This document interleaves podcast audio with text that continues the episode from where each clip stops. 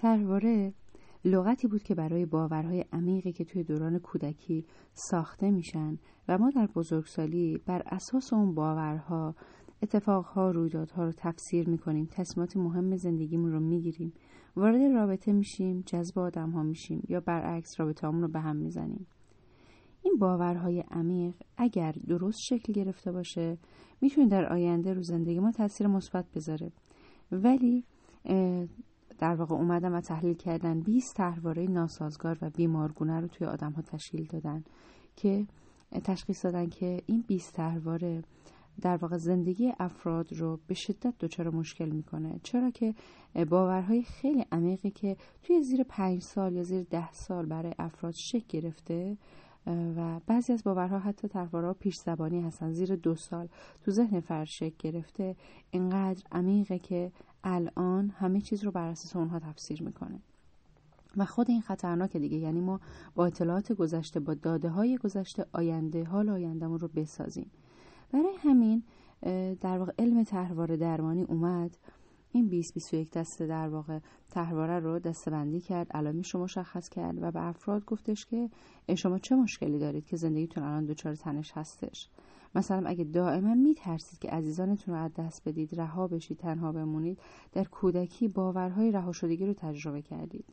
یا اگر به شدت خودشیفته هستی و فکر می‌کنید که دنیا باید در مدار شما بگرده همه آدم ها باید در خدمت شما باشن نیازهاتون رو ارضا بکنن حتما بهتون جواب مثبت بدن هیچ وقت ناکام نشید شما تحواره استحقاق و بزرگ اندیشی در مورد خودتون رو دارید. خانواده جوری برخورد کرده که این شرط پیش اومده یا محیط یا هر چیزی.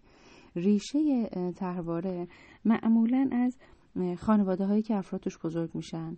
محیط و جامعه اون موقع و نسلی که توش به دنیا اومدن خیلی خیلی تاثیر داره. خو خصلت ذاتی بچه. اونا تاثیر داره. هر ممکنی دو تا بچه توی خانواده بزرگ بشن. یک کسی یک تحواره رو به شدت دریافت بکنه یک کسی دیگه این نه.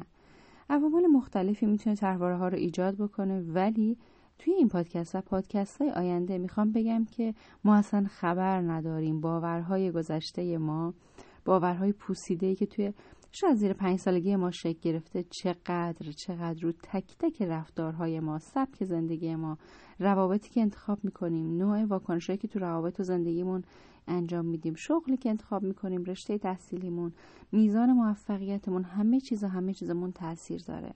هر چقدر آگاهیمون از این ها بالا بره از سطح ناهوشیار که بسیار قدرتمند هستش به سطح هوشیار میان و دیگه اون قدرت تخریب وحشتناک رو روی ما ندارن. ما می‌دونیم که داره چه پیامی به ما میده با عقلمون تصمیم می‌گیریم این پیام رو قبول بکنیم یا نه. ولی وقتی تو لایه های ناهوشیار هستن اصلا ما حقی برای تصمیم گیری نداریم. اونها هن که سبک زندگی ما رو تعیین می‌کنن. توی پادکست های بعدی انواع تحواره ها رو مطرح می‌کنم و در موردش تک تکشون صحبت می‌کنیم.